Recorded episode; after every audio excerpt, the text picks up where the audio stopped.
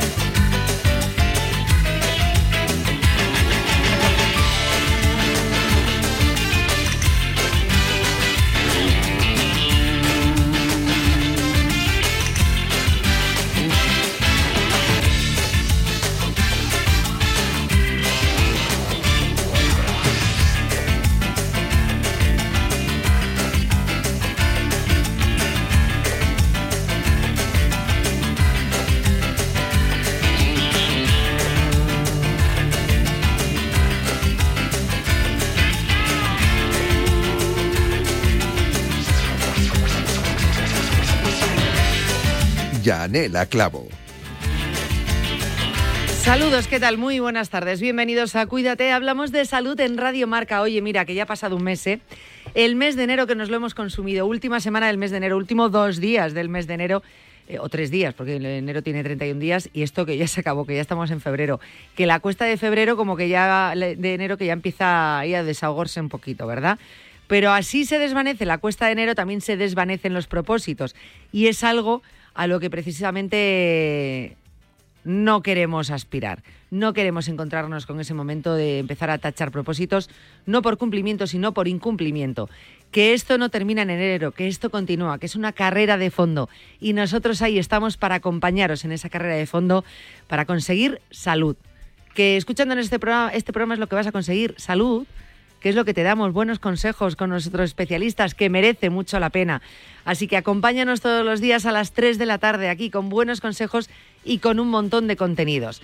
Esta semana, dejadme a ver que haga un repaso de la semana, que viene fuerte. Bueno, importante, mañana es consulta, ¿vale? Siempre os lo digo, lo primerito que os recuerdo, porque podéis reservar turno.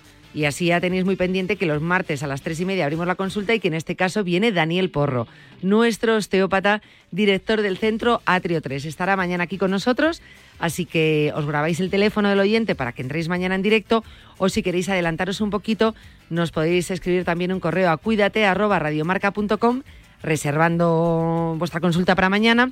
Os tenéis que poner vuestros datos.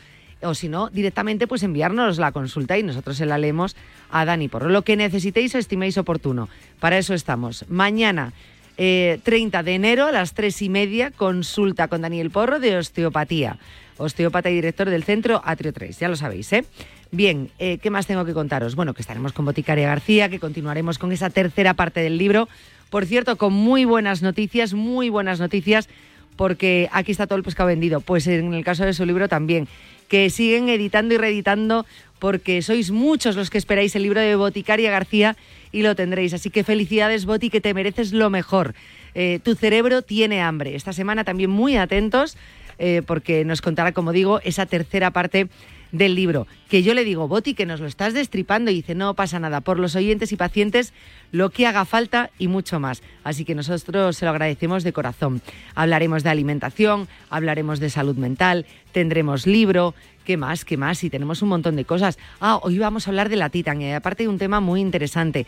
Si os acordáis, la semana pasada rematamos con la doctora Soraya Caslas, hablando de la importancia, con la presentación de su libro, del deporte, que si eres paciente de cáncer o si estás trabajando realmente en tu prevención, lo importante que es moverte ante el cáncer, tanto para prevenir como, por supuesto, luego durante la enfermedad, en el tratamiento y luego en ese post, ¿no? Una vez ya has pasado ese proceso oncológico, la recuperación, como es cuando has hecho ejercicio.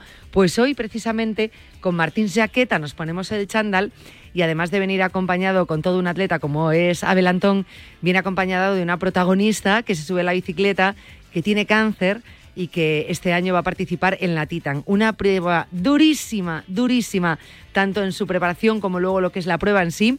Martín Saqueta la ha hecho, así que vamos a hablar de este tema. Y es una entrevista que yo os invito y que, no sé, yo creo que podemos aprender mucho. Esa será la última parte del programa. En la primera vamos a recuperar un tema que hemos tocado aquí en Cuídate, que es el síndrome de las piernas inquietas. Todo esto ya sabéis que viene a colación de un artículo que leía en el día de hoy, en la sección del mundo.es, donde hablaban precisamente con una protagonista y de la situación que vive, ¿no?, con el síndrome de piernas inquietas. Dice, la enfermedad invisible, que por cierto cada vez afecta a más mujeres y que es bastante complicada. Ella lo empezó a notar y se le empezó a acrecentar durante el embarazo. Y bueno, es una situación que le complica bastante el día a día. Llega a ser incapacitante o limitante en muchos aspectos de la vida, sobre todo que el cansancio se hace pues muy latente y bastante, como digo, incapacitante, precisamente porque los síntomas de las piernas inquietas se manifiestan mucho en momentos de descanso, en ese tiempo nocturno, ¿no?, donde deberíamos estar reposando y nuestro sueño y descanso debe ser reparador.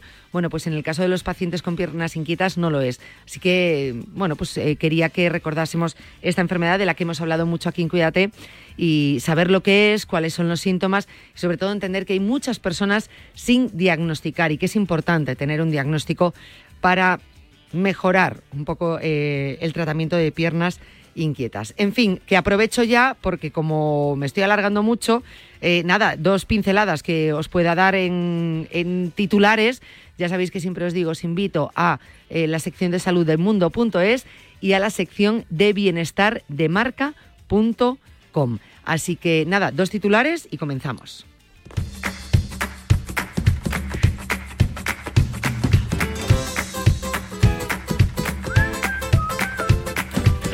Y bien, vamos con ello. Un estudio español señala que 3 de cada 4 alérgicos a la penicilina no lo sería. Y este titular es muy, muy importante. El Hospital de Hospitalet de Llobregat, Belipche, creo que se llama, ha liderado un trabajo que subraya el sobrediagnóstico de alergias a fármacos. Llevar la etiqueta de alérgico a la penicilina reduce las opciones terapéuticas a las que uno optaría si necesita pues un tratamiento eficaz y seguro para combatir determinadas infecciones bacterianas. Por eso es un problema que uno tenga un diagnóstico de alergia a la penicilina que sea incorrecto. El 75% de pacientes etiquetados como alérgicos a los antibióticos batalactámicos, se llaman, o penicilinas, pues son falsos positivos. Así que si es tu caso, si has tenido un diagnóstico de alérgico a la penicilina, convendría, y de una manera adecuada y con tu especialista, pues revisar esta situación por si tu caso es un falso positivo. Y Sanidad anuncia una ley de protección del menor frente al alcohol. La normativa incluiría también una protección específica para embarazadas. La ministra de Sanidad, Mónica García, ha anunciado a finales de la semana pasada que está trabajando en ese proyecto de ley de la salud de menores frente al alcohol que aspira a armonizar las distintas normativas sobre su consumo, publicidad y venta, que incluirá también a las embarazadas. Algo muy importante, cuanto antes se ataje esta situación, mejor. Comenzamos aquí los contenidos de Cuídate.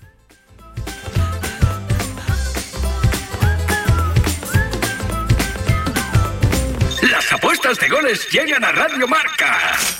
A la 1:00 a.m. llega Javi Amaro y las apuestas de goles a la sintonía de Radio Marca. 30 minutos de actualidad deportiva, consejos claves y análisis para apostar con responsabilidad y la mejor información de la mano de los mejores analistas.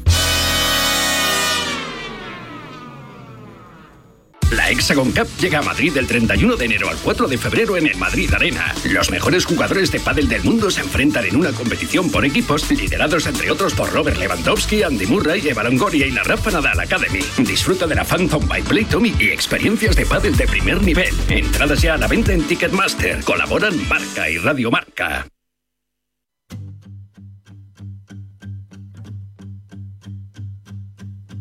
You only love me for my big sunglasses and my Tony Lomas and my Dodge Dart Classic. You said I'll be Johnny and you be June, and I'll ride with you to the moon. But guess what? You can't ride in my little red wagon. The front seat's broken and the axle's dragging. You can't step to this backyard swagger. Dropping like, ooh, ah,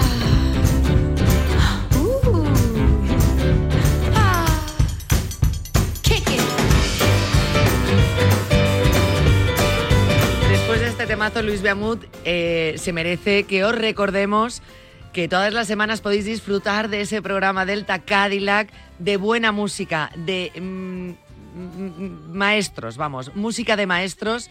Y para amantes de la buena música, que podéis encontrar, si no podéis en antena, como siempre digo, en directo, en el momento, pues lo escuchas en podcast, que es estupendo. De hecho, Delta Cadillac es el tipo de programas que te acompaña en esos viajes al trabajo, por las noches de insomnio. Es decir, que no lo pierdas de vista, que buena música la vas a tener ahí.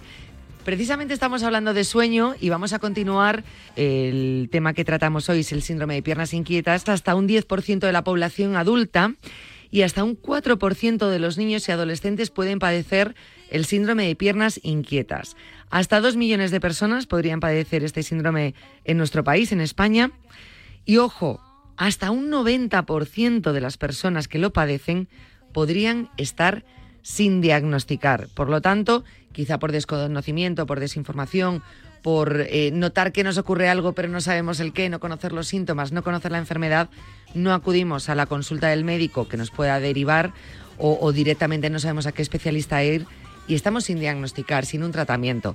Vamos a hablar sobre este tema, el síndrome de las piernas inquietas, lo vamos a hacer con la doctora Celia García Malo, vocal del Grupo de Estudio del Sueño de la Sociedad Española de Neurología y que ya está al otro lado escuchándome.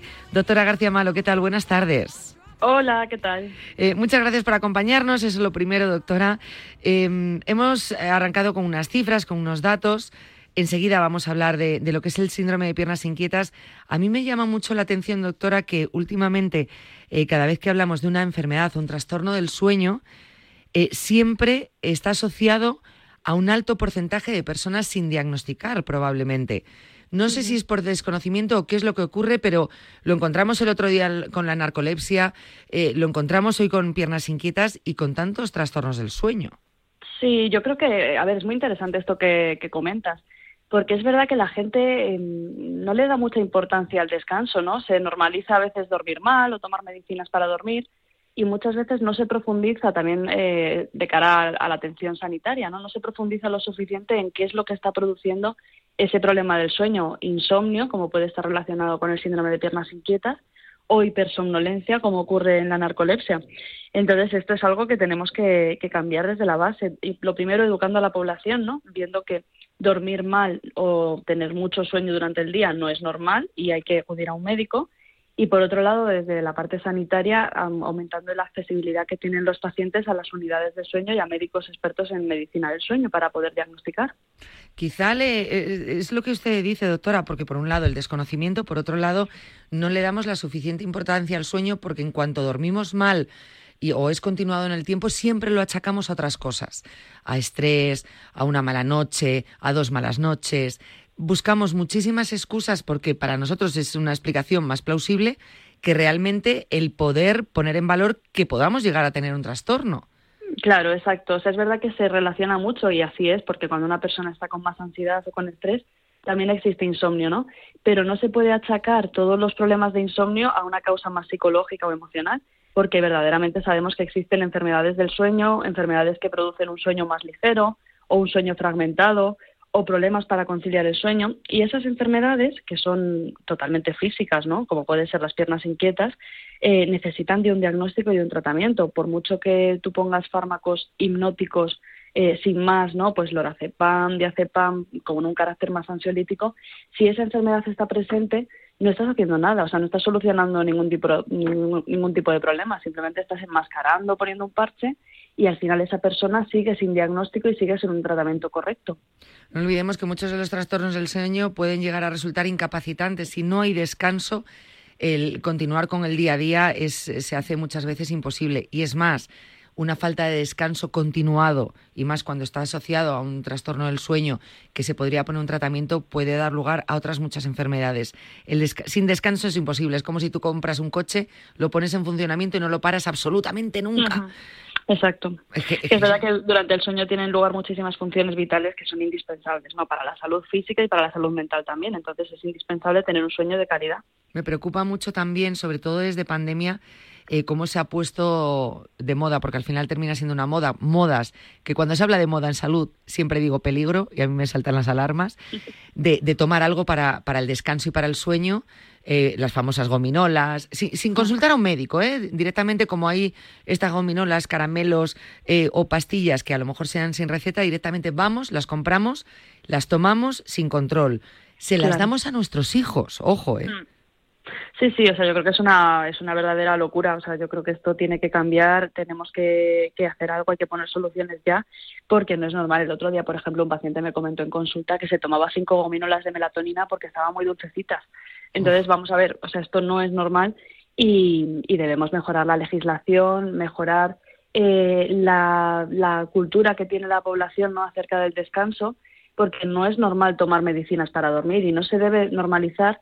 Y, por supuesto, no se deben tomar fármacos que no te ha indicado un médico, porque yo también veo muchas veces en la consulta gente que está tomando fármacos porque se lo ha dicho una prima o se lo ha dicho un vecino o se lo ha recomendado su madre. Entonces, es como cualquier otra enfermedad. Nadie se tomaría un antihipertensivo o un antidiabético o se pondría, yo qué sé, insulina por su cuenta sin tener más información sobre si eso le está produciendo algún problema, ¿no?, la medicina en sí.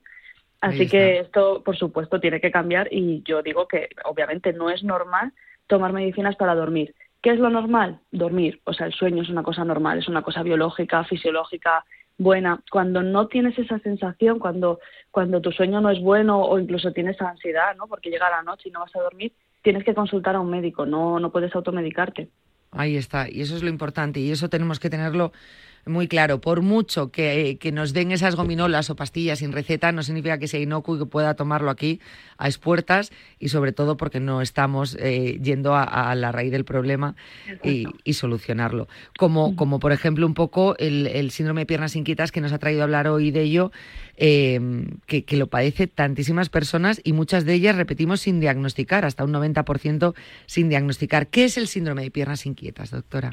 Pues mira, el síndrome de piernas inquietas es una enfermedad neurológica que se caracteriza por una sensación de inquietud, de incomodidad, de desasosiego, malestar, generalmente que se localiza en las piernas, en la zona, bueno, es un poco variable, pero en general en la zona de los gemelos, que se alivia con el movimiento. O sea, cuando la persona mueve las piernas, se pone de pie o camina, se alivia esa molestia de forma transitoria y que empeora en la tarde-noche. Empeora cuando uno está en reposo, por ejemplo, después de cenar, si uno se sienta en el sofá e intenta relajarse, o cuando ya se meten en la cama a intentar dormir, ahí es cuando más aparecen esas molestias en las piernas. Entonces la persona se tiene que mover, tiene que levantarse y, claro, eso produce insomnio porque pasan muchas horas levantados, caminando, para aliviar el malestar, ¿no?, de las piernas, que luego vuelven. Entonces es verdad que es una enfermedad que está infradiagnosticada también, porque hay algunas personas que tienen formas esporádicas, ¿no? O sea, hay personas que tienen a lo mejor síntomas 2 veces a la semana y tampoco consultan porque, bueno, 2 noches a la semana duermen mal, el resto de noches duermen más o menos bien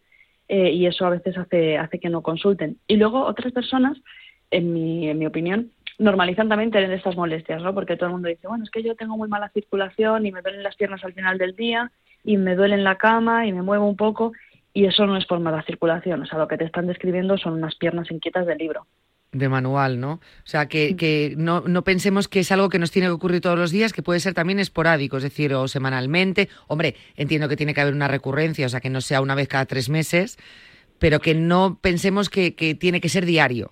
No, muchas veces no es diario, muchas veces son noches, pues eso, a lo mejor 2 veces a la semana, 3 veces a la semana, y luego también hay épocas mejores y épocas peores. Dentro de los mismos pacientes a veces pasan un mes muy bueno, otro mes muy malo. ¿Y por qué ocurren esas fluctuaciones? Pues tienen bastante que ver, por ejemplo, con el estado del hierro, ¿no? Porque es una enfermedad que va muy ligada al metabolismo del hierro. Entonces, en ciertas circunstancias en las que baja el hierro, como puede ser pues tener una cirugía o en las mujeres la menstruación o un embarazo, ¿no?, que son situaciones en las que suele bajar el hierro, ahí se exacerban mucho los síntomas de piernas inquietas. Esto es importante tenerlo en cuenta. Entiendo que a lo mejor las personas que tengan anemia, o sea, ¿es posible que puedan llegar a tenerlo o es al revés? O sea, a lo mejor no la anemia te da piernas inquietas, sino al contrario. No, las personas que tienen anemia ferropénica, o sea, anemia por déficit de hierro, tienen de 6 a 9 veces más riesgo de tener piernas inquietas, porque al final la causa de la enfermedad es una disfunción en el metabolismo del hierro cerebral.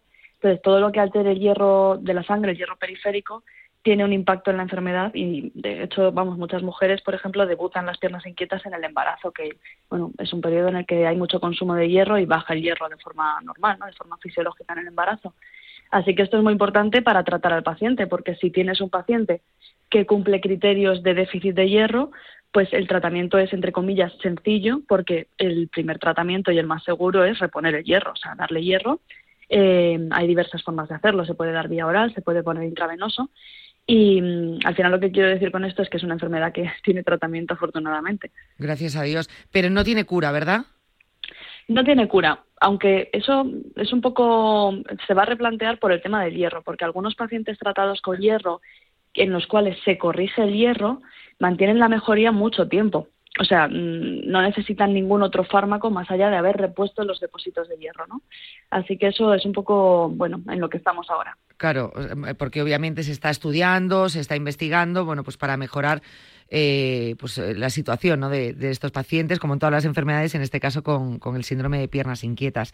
Sí. No sé si hay factores, aparte del hierro, factores del día a día que puedan llegar incluso a agravar este síndrome o a que tengamos más posibilidades de tener esos episodios. Pues todo lo que sea, parece una tontería, ¿no?, pero es que todo lo que sea alterar la higiene del sueño, o sea, lo que son horarios irregulares, trasnochar, la cafeína, la nicotina, todo eso son factores que exacerban el síndrome de piernas inquietas. Por eso es muy importante, ¿no?, pues al paciente explicarle que también hay que cuidar la higiene del sueño. No solamente hay que tratar o medicar las piernas inquietas, sino que también pues hay que cuidar lo que hacemos durante el día y lo que hacemos durante la noche para regular el sueño de esas personas, ¿no? Y luego también, acerca del ejercicio físico, hay un punto, esto es muy interesante dentro de la enfermedad, porque hay como dos partes, ¿no? Hay gente que si no hace nada de ejercicio está mal de las piernas, pero si hace demasiado ejercicio también está mal de las piernas. Y ahí cada paciente tiene como su experiencia, ¿no?, y es lo que cuenta. Haciendo un ejercicio físico moderado, que puede ser distinto según cada paciente, puede ser beneficioso para la enfermedad. Ah, vale, o sea que depende de cada caso un poco, bueno, pues haciendo la práctica, hombre, obviamente el ejercicio siempre ayuda, siempre decimos que de una manera moderada, ¿no? Porque al final pasarse y extralimitarse también es malo, pues en este caso que el paciente se vaya probando, pero desde luego con ejercicio físico puede mejorar esos síntomas, pero ojo, que no de repente ponerse aquí a hacer ultramaratones. Ojo, para luego los pacientes vienen y ya se lo saben, o sea, ya ellos han vivido con la enfermedad bastantes años, ¿no? Y ya saben, oye, si hago esto, si yo qué sé, si juego al pádel por la tarde-noche, las piernas fatal por la noche, no me dejan dormir, o sea que ya cada uno lo tiene ya, eso es muy claro, porque ahí es la experiencia, ¿no? Al final, si lo haces varios días seguidos, te das cuenta que te va mal para tu enfermedad o te va bien, y eso los pacientes son los que lo saben. Siempre pensé con el síndrome de piernas inquietas que era un trastorno que aparecía o que éramos más conscientes o que daba la cara con una edad más avanzada o en edad ya adulta. Se habla que ahora mismo, por ejemplo, y decíamos en esta información que ofrecía la Sociedad Española de Neurología, que hasta un 4% de niños y adolescentes pueden padecer este síntoma. O sea, que puede aparecer incluso en edades tempranas. Sí, de hecho, muchos pacientes que yo veo ahora como adultos me lo cuentan, ¿no? Que en la infancia, en la adolescencia ya tenían de vez en cuando lo de las piernas, que a veces estar sentados haciendo deberes les costaba, ¿no? Porque tienen como esa necesidad de moverse. Y a veces en niños, o sea, existe el síndrome de piernas inquietas, por supuesto, pero los niños a veces manifiestan síntomas un poco distintos porque tampoco son muy conscientes o muy capaces de verbalizar las molestias en las piernas. Y lo que acaba ocurriendo es que son niños muy movidos, ¿no? Con un... entre comillas, con una hiperactividad, y de hecho a veces se puede confundir el diagnóstico con un trastorno por déficit de atención e hiperactividad, y esto es lo verdaderamente importante, y por eso los diagnósticos tienen que ser médicos y tienen que estar basados en pruebas, ¿no? Tienes que saber qué problema original tiene ese paciente para poder corregirlo, porque vuelvo un poco a lo mismo, ¿no? Si se trata de un niño con piernas inquietas, en los niños clarísimamente el mejor tratamiento va a ser el hierro. Obviamente. ¿Tiene que ver algo, o el factor hereditario es importante? ¿Es una enfermedad que se hereda o se sabe por qué se inicia? Pues muchísimo. O sea, ya se han identificado varios genes que tienen que ver con la enfermedad y hay historia familiar, o sea, hay antecedentes familiares en aproximadamente el 60% de las personas. Y esto es muy interesante porque hace décadas no se conocía esta enfermedad, pero cuando tú ves a los pacientes, y yo siempre pregunto por la historia familiar, si creen que alguien de su familia lo tuvo, pues hay mucha gente que te dice, pues sí, mi abuela estaba todo el tiempo caminando por la noche en el pasillo, que la quemaban las piernas, que la dolían, tal. pues efectivamente, seguramente la abuela tuvo piernas inquietas. A veces no se hereda en todas las generaciones, pero sí que hay una agrupación familiar y si la preguntas la encuentras.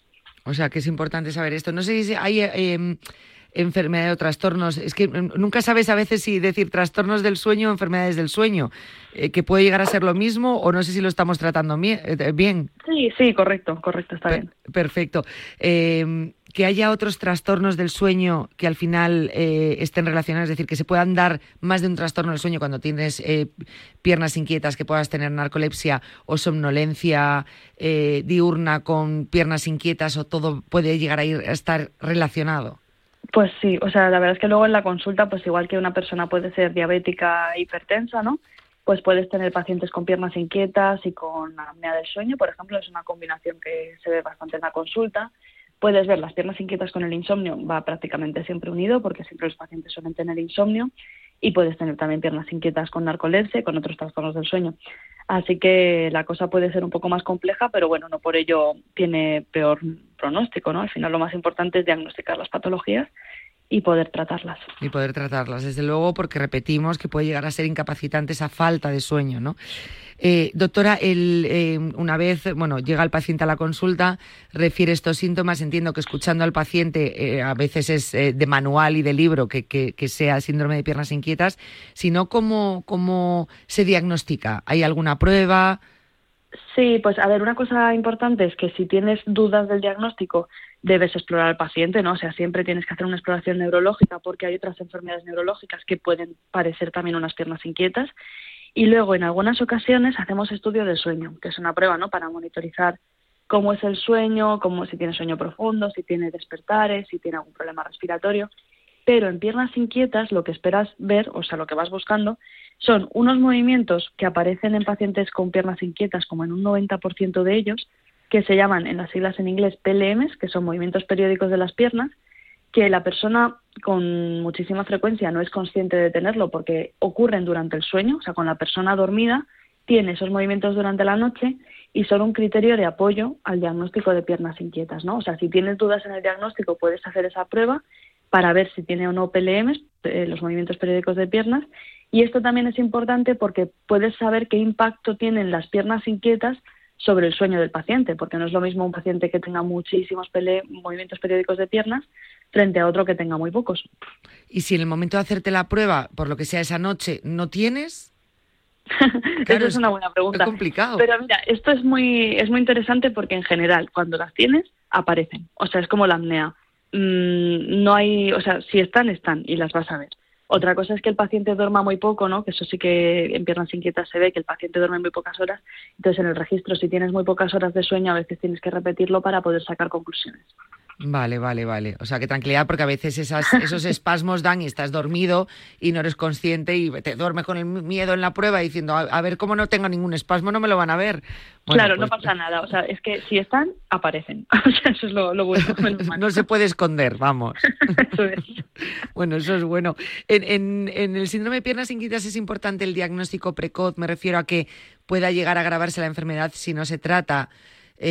O pueda ser peor, o sea, quiero decir, estamos hablando de un trastorno controlado, pero que sí, que pueda, si no se pone un tratamiento pronto, que se agrave la enfermedad o que se pueda ralentizar un poco. Sí, obviamente, o sea, cuanto antes se consulte mejor, primero por la calidad de vida, ¿no? Por mejorar el problema de sueño, el estado durante el día, ¿no? El mejor ánimo, más energía, etcétera, y luego también para evitar fármacos que a veces se usan, ¿no?, sin saber que el paciente tiene unas piernas inquietas y que pueden ser malos, ¿no?, para la enfermedad o que no aportan nada en cuanto al trastorno del sueño.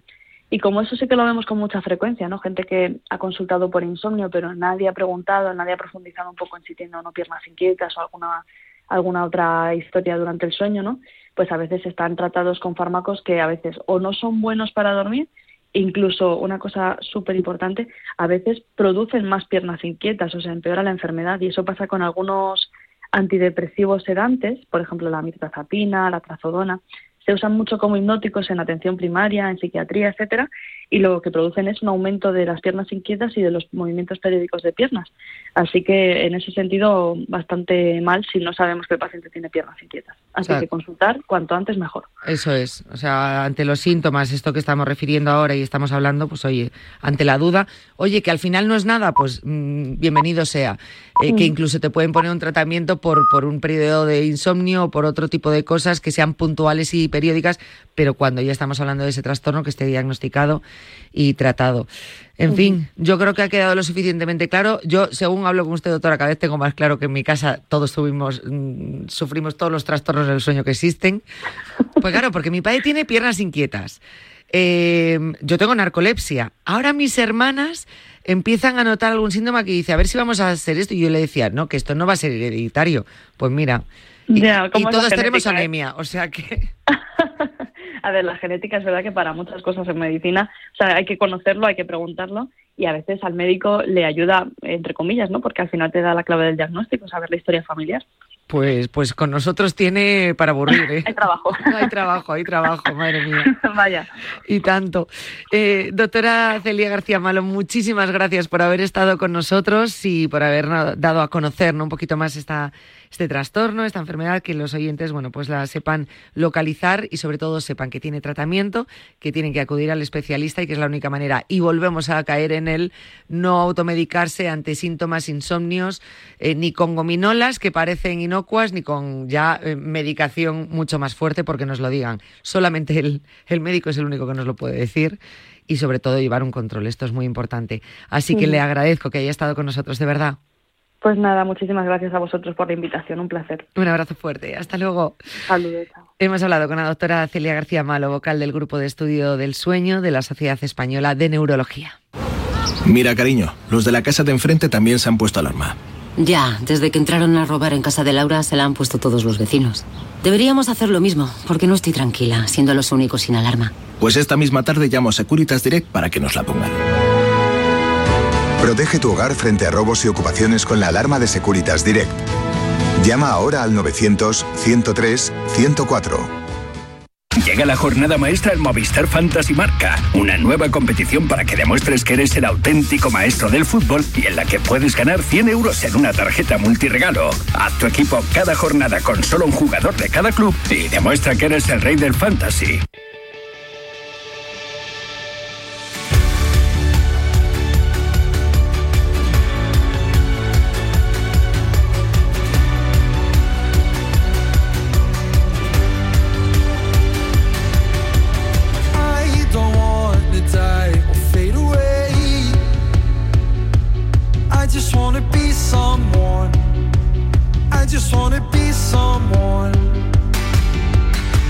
Iba a saludar a Martín, pero se ha levantado del sitio.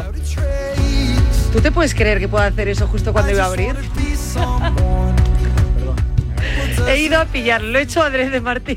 Me agarró calor porque me puse a mover y me agarró calor, ya me estaba entrenando. Martín, es que lo he hecho adrede, siempre suena mucho la sintonía, nos gusta que suene. Pero como siempre, oye, todos los lunes al final Martín está ahí, martillo pilón, que hagamos ejercicio. Y se ha levantado un momento a quitarse la chaqueta y dije yo, aquí abrimos micrófono y le voy a pillar, hombre.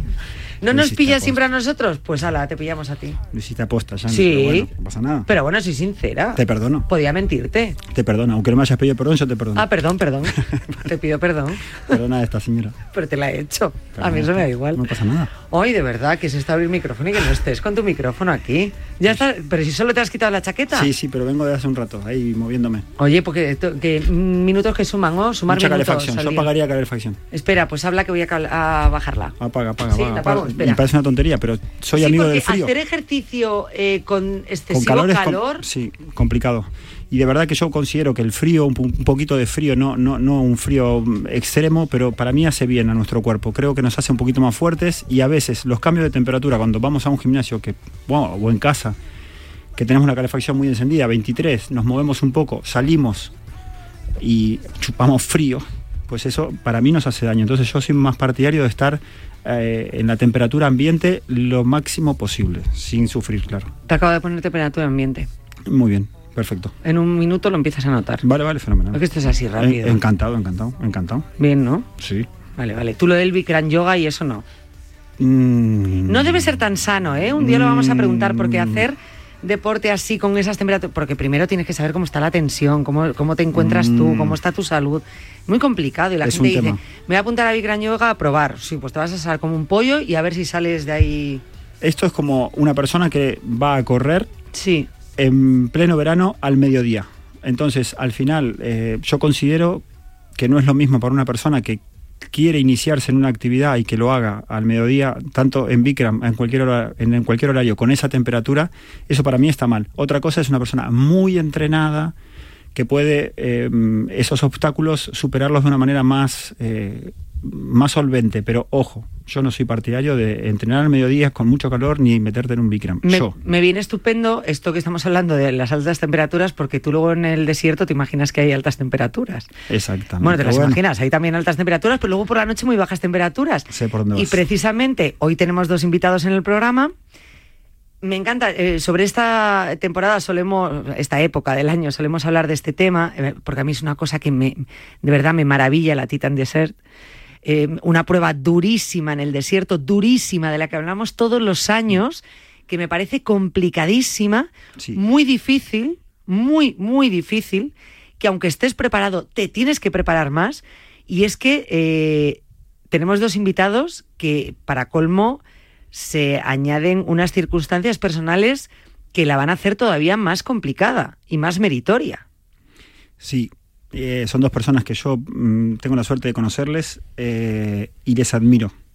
Por muchos motivos les admiro, pero nómbralos tú porque te toca. Vamos a empezar, y pido perdón a nuestra invitada por Abel, porque Abel es un poco de la casa. Es que anda que no habrá estado en Radio Marca. Casi es como Vicente Ortega, han tratado estas veces en Radio Marca como Vicente Ortega, debe ser.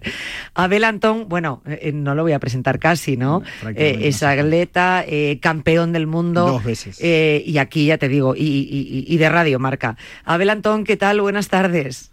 Hola, buenas tardes. La verdad que encantado de estar con vosotros, con Silvia y con todos aquí presentando un proyecto muy bonito que tenemos entre todos. La verdad que sí, un proyecto que queremos que nos contéis, que habéis presentado esta mañana de hecho, pero queremos que nos lo contéis vosotros. Tú la has nombrado a nuestra siguiente invitada precisamente, Abel. Ella es Silvia González, directora deportiva, muy deportista, amante de la bicicleta, que ha entrenado y entrena mucho, mucho, mucho, que va a ir a la Titan Desert, a esta edición, lo va a hacer él con Abel Antón, y además con unas circunstancias personales que hacen que esta prueba, no sé si que esta prueba sea más dura o que tenga que prepararse un poco más, o ahora nos vais a explicar, porque bueno, ella está trasplantada, fue paciente de cáncer y tiene cáncer, y todo eso pues complica un poco una prueba tan dura. Voy a saludarle ya. Silvia González, ¿qué tal? Buenas tardes. Hola, muy buenas tardes, encantada de estar aquí y nada, y perdón por presentar antes a Abel, todavía no me creo que esté en este proyecto de la mano de, vamos, estoy alucinada. Madre mía, si tú estás alucinada, imagínate nosotros, Silvia, porque no sabemos si decirte valiente o dónde te has metido, Silvia. Yo lo pienso lo mismo, ¿sabes?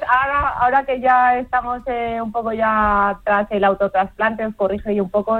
Autotrasplante, sí. Que siempre también normalmente no suele dar tantos problemas. La verdad es que eso, que ahora que ya estoy empezando a entrenar y tal, es como, que la Titan está ya aquí. Pero bueno, sé que voy con un equipo increíble que me acompañará y bueno, pues ahora ya se trata de estos 3 meses dentro de lo que me va dejando pues esta recuperación, pues eso, entrenar a tope y ya está. Porque este proyecto, bueno, vamos a hablar un poquito del proyecto y ya del caso de tu entrenamiento y hablar a la limón con Abel, ¿no?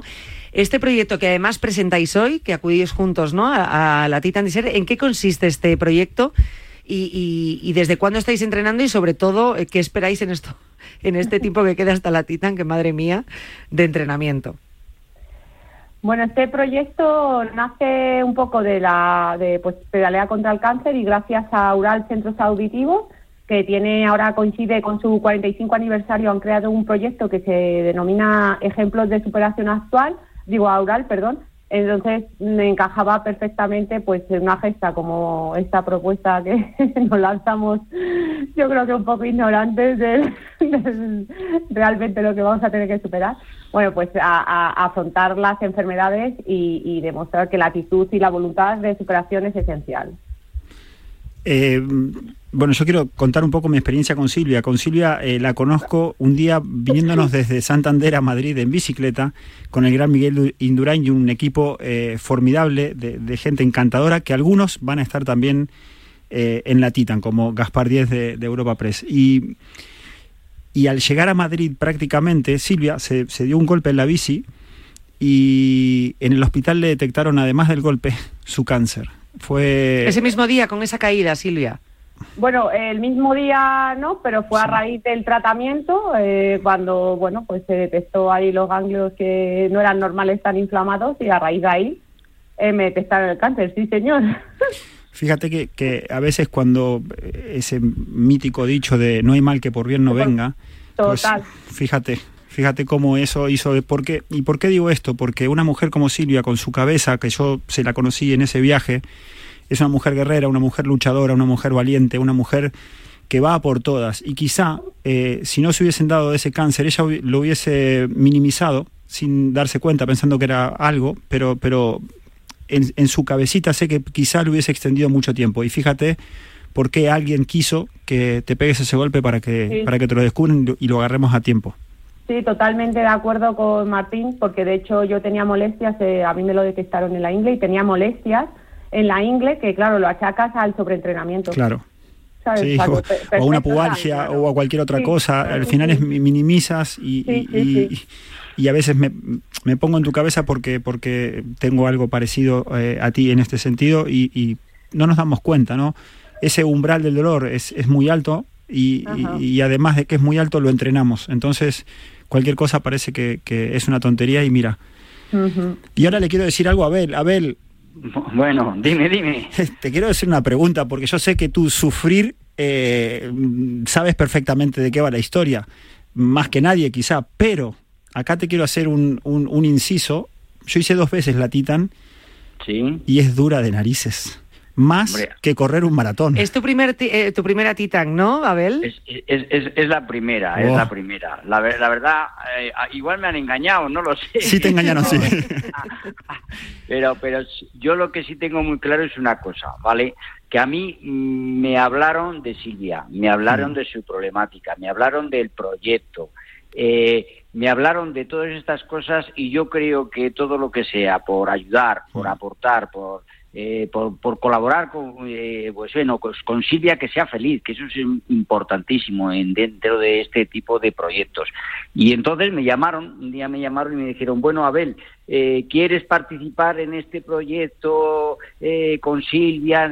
Y yo, pues mira, encantado. Sé que es mucho esfuerzo, que el calor no me preocupa, porque bueno, en Sevilla cuando gané ahí el maratón fueron 40 grados, ¿no? Por un maratón con 40 grados, pues bueno, ya es durito. Pero bueno, dentro de todo esto yo creo que al final hemos buscado pues, los esposos principales, nos hemos movido mucho para que este proyecto saliese adelante. Y bueno, y uno de los importantes es el Aural Centro Auditivos, ¿no? Que es una empresa con la que llevo yo colaborando con ellos ya 20 años, ¿no? 20 años y se dedican a pues eso, son pioneros en la audición en este país y ellos, como realmente sus proyectos son de superación que con la pérdida adictiva de las personas, pues es proyectos deportivos también de superación. Y yo creo que este proyecto lo es, ¿no? Y yo creo que para mí va a ser muy bonito. Voy a colaborar con Silvia y ayudar y terminar la carrera. Y yo creo que vamos a ser tan felices esos días haciendo deporte, aunque realmente vamos a sufrir, estoy seguro. No sé yo si me han engañado o no, pero yo estoy seguro que vamos a sufrir, pero lo importante es que nos lo vamos a pasar bien, ¿no? Y que es que merece la pena y yo la verdad que estoy muy contento. Entrenando mucho, la bicicleta no se me da muy bien, pero bueno, sí que es verdad que he hecho la Endurain, o sea, que he hecho cosas en bicicleta, o sea, que por lo tanto estoy entrenando y estoy preparando para conseguir este reto que yo creo que es muy importante. Abel, Silvia, acuérdense de este dato que les voy a dar, van a estar contentos hasta la etapa 3. En la etapa 3 van a pensar, ¿qué, ¿Qué estoy haciendo aquí? Hubiese sido más feliz, Silvia, si nos hubiésemos cenado por ahí algo tan tranquilo. Cosa. Sí, hubiésemos hecho otra cosa. Hasta la etapa 3, porque en la etapa 1 hay un entusiasmo importante, en la etapa 2 se mantiene, en la etapa 3 empezamos a dudar en la locura que nos metimos, y ni hablar en la 4, en la 5 y en la 6. Eso sí, cuando crucen esa meta, la gloria les va a invadir en todos vuestros rincones de cuerpo. Ya. Así que... Madre mía, en la etapa 3 os veo llamando a Martín y mandándole a freír, vamos. Sí, sí, la etapa 3 diciendo esto se avisa. Es dura, es dura. Es dura, es dura. Hombre, y aparte... perdón. Es duro porque, bueno, yo ahora estoy entrenando y estoy haciendo algún día 60 kilómetros y se me hacen eternos, no te digo nada cuando sean 100 todos los días. O sea... A ver... Sevilla va a ser la etapa 1, Sevilla va a ser la etapa 2, Sevilla va a ser la etapa 3, la 4, la 5 y la 6. Así eso, que suma. Sí. No, que va a ser. Pero bueno, yo creo que somos deportistas. Sí. Y los deportistas, pues eso, debemos dar ejemplo de superación. Y yo pienso que vamos a estar ahí al pie del cañón y mentalizados a tope para conseguirlo. Al final es lo importante y es lo que tiene que quedar, ¿no? Y es lo que tiene que motivar, el por qué se está haciendo esta prueba y el por qué vais ese equipo hasta allí para hacer la Titan, para conseguir acabarla y todo lo que va a suponer ello, ¿no? Y la satisfacción, lo que decía Martín, cuando lleguéis a meta, esa satisfacción de haberlo conseguido.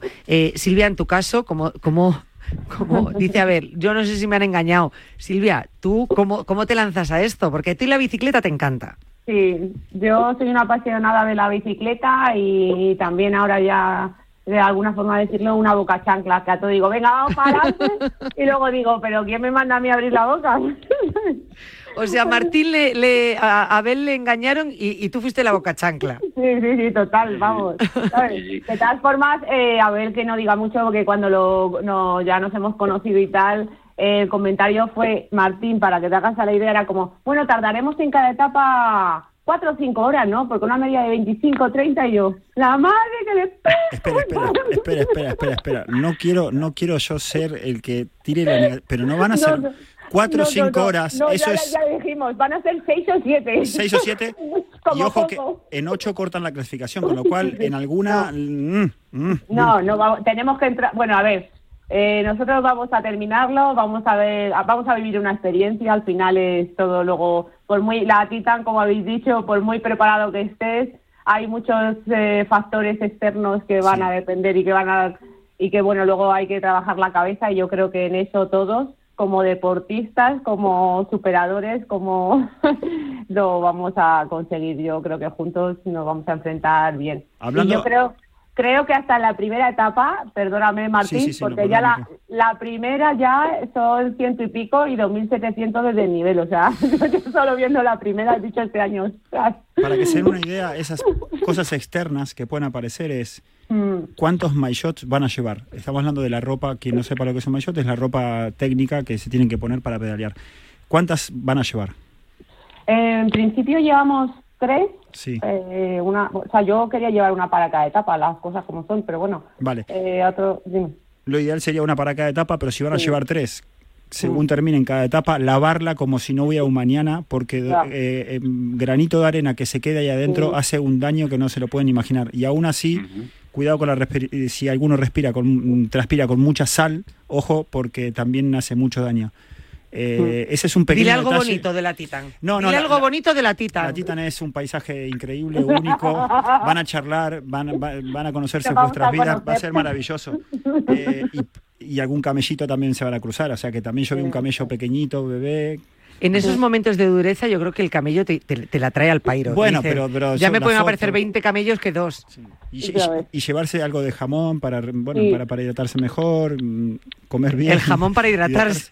Sí, parece una tontería, pero es interesante para retener un poquito más de líquido en tu cuerpo. Ah, pues mira, esto es interesante. Eso es todo un detalle. Mira. Yo lo tengo ya preparado todo. Claro, el jamón seguro, Abel. Yo el jamón lo prepararía lo primero. Lo primero. De maillot yo ya tengo 4, ya que me ha dado los centros auditivos Aural, me han dado 4 maillots. Bien. Y les he dicho que me tienen que dar uno para cada día, o sea, que me tienen que dar 2 más. Sí, así rasca, que por lo menos voy uno cada día, o sea que ahí llevo ventaja. Sí, rasca. Pues Soraya, tú pide también uno cada... Hoy Soraya iba a decir yo, Silvia.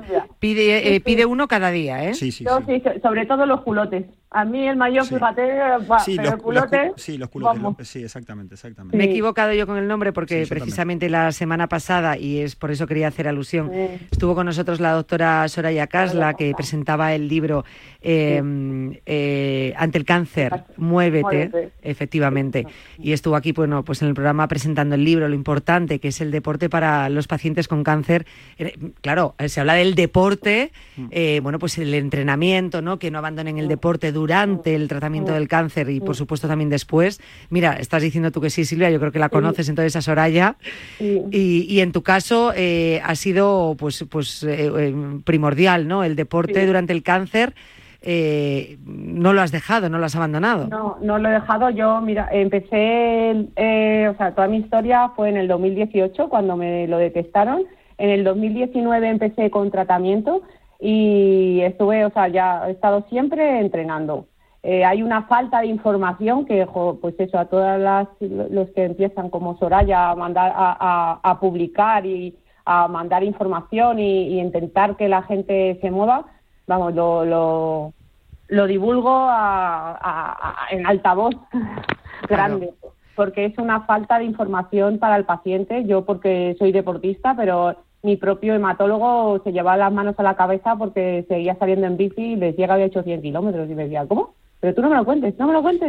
Silvia, esto es importante porque muchas veces con los pacientes de cáncer a veces no es el propio médico, no era, porque ahora yo creo que esto va cambiando, el que te recomienda el hacer de deporte, sino que a veces es el paciente el que dice, ¿puedo seguir haciendo deporte o tengo que hacer algo de deporte? Sí, bueno, no vendría mal. Y realmente es importantísimo dentro del tratamiento. Sí, totalmente. Ahí quiero hacer un pequeño ápice. No todas las mujeres o los hombres son Silvias, ¿eh? Ojo. No, es que tampoco... No. Pero, Silvia lo entiende, y quien ha escuchado la entrevista de la semana pasada sabe lo que estamos diciendo. Vale, porque 100 kilómetros en bici... Estamos hablando... No. Solo para Silvia. No, Martín. Claro. Yo también aquí... A ver, yo soy deportista. Está claro que mi nivel de deporte pues es como ahora, que el cuarto día ya me había hecho 10 kilómetros andando. Entonces el hematólogo me dijo, pero tú, perdona, eras deportista, porque no lo sabía la historia. Entonces dije, sí, claro, entonces ya, vale, normal. Pero sí es cierto que el mensaje que se da cuando empiezas en un tratamiento o cuando empiezas con quimio, todavía en muchos sitios es el, bueno, luego tú llega a tu casa y descansa, que ya te... No, descansa o no. ¿Sabes? A lo mejor no tienen que recomendar descanso, sino date un paseíto para que te dé el aire. Eso sí. ¿Sabes? Diferentes niveles de entrenamiento. Está claro que 100 kilómetros, ni una persona sana, por supuesto, no hacen 100 kilómetros. Pero sí el que inviten a moverse. Para mí es hacer 100 kilómetros, para otra persona es darse un paseo a la vuelta a la manzana. De hecho, el libro de Soraya, si lo decía la semana anterior, es muy adaptado a la situación que esté viviendo el paciente en ese momento, al estadio en el que esté, en el momento del tratamiento, que a veces es pequeños movimientos, que para una persona sin cáncer no sería casi nada, pero el paciente es en ese momento lo que puede hacer, pero que no pare en ningún momento durante el tratamiento. Esa era la divulgación del mensaje que se daba, y como he visto que Silvia conocía a Soraya y su caso, por eso estamos hablando de la importancia de la actividad física, sobre todo cuando tienes cáncer, ¿no? Que no nos olvidemos, porque es una parte vital del tratamiento. Claro, no estamos diciendo que todos los pacientes de cáncer se vayan a la Titan, por favor. No estamos diciendo eso, al contrario. Te diría que ni el común de los mortales puede ir a la Titan. Solo una Silvia. Vamos solo una Silvia, una Abel, un muy preparado, porque ahora, claro, vosotros hasta que os vayáis a la Titan, vuestro entrenamiento es férreo, Abel, Silvia. Sí. Totalmente férreo. Pero yo creo que con esto de que estáis hablando, yo creo que va un poco en sí en las personas, ¿no? Una persona de alto nivel, de deportista, de élite, yo creo que si tiene algún problema de estos, pues como ha tenido Silvia o tal, no le requiere tanto esfuerzo el hacer deporte, el hacer actividad, el salir de bicicleta. Claro, una persona que no hace deporte es muy difícil. Se le puede aconsejar, le dice el médico, no haga deporte. Digo, pues sí, si no hago deporte, pues no hago. Pero el hacer deporte yo creo que al final te ayuda a muchas cosas, a superarte, a recuperarte de una enfermedad, si tienes cáncer a sentirte mucho mejor, con fuerza de mentalidad, de salud. El deporte al final es salud. Si el mayor haces, escudo es el deporte. Claro, es el claro, mayor escudo. Si lo haces moderadamente, si lo haces moderadamente. Ahora, si haces ya nada más terminar de que terminas con la quimio y te haces 100 kilómetros como Silvia, eso ya es otra cosa. Eso ya es para Silvias. Son palabras mayores ya eso. Son palabras mayores, desde luego. Abel Antón, Silvia González, quiero agradeceros que hayáis estado aquí con nosotros en el programa. Me gustaría charlar con vosotros en cuanto regreséis para que nos contéis un poquito vuestra experiencia, cómo ha sido, si repetiríais y todas esas cosas que os preguntaremos, con lo cual no, en ese momento nos preguntaremos si repetiríais, pero sí saber cómo ha sido la experiencia, así que os invito a que volváis al programa con nosotros y nos lo vayáis contando. Incluso si antes de iros para allá queréis entrar en el programa para ver cómo está siendo ese entrenamiento, ¿eh? Perfecto, eso está hecho, contar con nosotros, ya tenemos que... Bueno, podemos conectar, ¿eh? Podemos conectar algún día entre medias de... Oye, eso sería buenísimo. Sería la bomba. Sería buenísimo. ¿Eh? Cuando lleguemos el tercer día una entrevista ahí a ver cómo estamos. Uy, esa me encantaría. Oye, apúntatela, venga, nos la apuntamos. Me encantaría ese momento, pues ya está. Oye, lo habéis dicho, lo siento, ha quedado en el programa. La culpa es... Luego decía Silvia que era la boca chancla, ahora ha sido Abel, ¿eh? He sido yo. Ahora ha sido Abel. Sí. Vamos a tener que darnos prisa en la tercera para poder conectar. Conectaremos. Abel Antón, Silvia González, os mando un abrazo muy fuerte, muchísima suerte en todo este tiempo en vuestro entrenamiento, que vaya todo fantásticamente bien y conectamos en plena Titan. Gracias. Muchas gracias. Un saludo. Gran abrazo, gran a los dos. Un placer. Adiós. Hasta luego. Historias que nos traes, Martín, madre mía, qué fuerte. Que buena. Vamos a conectar con la Titan, no me lo puedo creer. Esa va a ser fabulosa. Casi ahora me hace más ilusión la siguiente conexión. Pues eso, calculo yo que es, como siempre, la Titan suele ser en el Puente de Mayo, con lo cual vete echando calendario. Nada, a ti que te digan, oye, que en 3 días entramos contigo. Yo me encargo. Nos conectamos a la hora que sea y cuando ellos necesiten. Venga, hecho. Aunque sea, grabamos esa sección. Martín, muchas gracias. Hasta el lunes que viene. Nos vemos la próxima semana. Va a ser muy bonito el lunes que viene. ¿Ah, sí? Sí. ¿Me adelantas algo? No, no me adelantas nada. Vamos a hablar del hombro y ejercicios. No.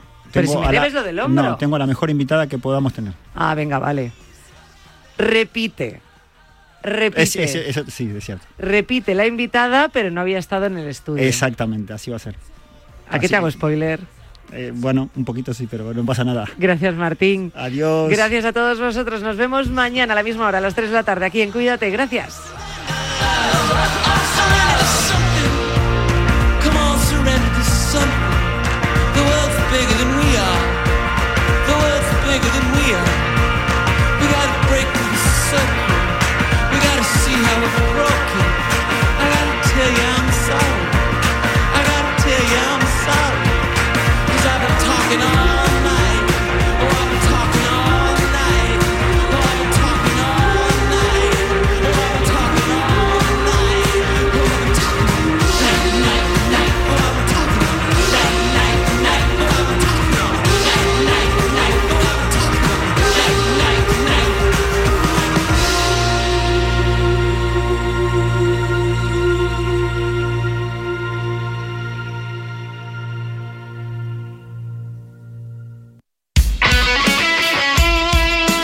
Deporte es nuestro.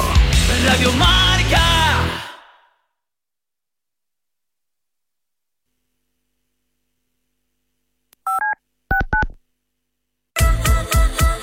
Marcador Europeo vuela cada semana en Radio Marca. Desde las 6 de la tarde a las 11:30 de la noche, el programa con más horas de Champions y Europa League de la radio española.